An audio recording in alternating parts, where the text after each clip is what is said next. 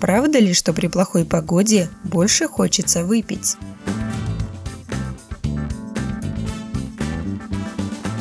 На желание выпить оказывает влияние погода. К такому выводу пришла группа зарубежных ученых.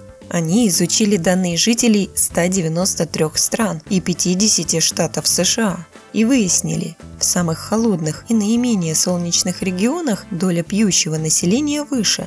Свои выводы специалисты сделали на основе расчетов среднегодовой температуры, среднего количества солнечных часов и системы классификации климата.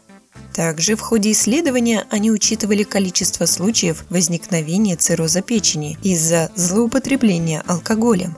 По словам ученых, средняя температура воздуха и количество солнечных часов влияют на количество выпитых в год литров алкоголя. Исследование показало, в странах с холодным климатом и пасмурной погодой люди пьют больше, а там, где тепло и много солнечных дней – меньше.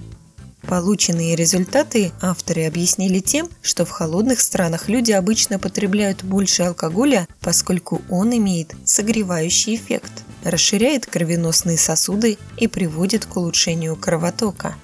Желание выпить может возникать даже в связи с депрессией, которая часто связана с ухудшением погодных условий. На вопрос помог ответить нарколог Алексей Казанцев.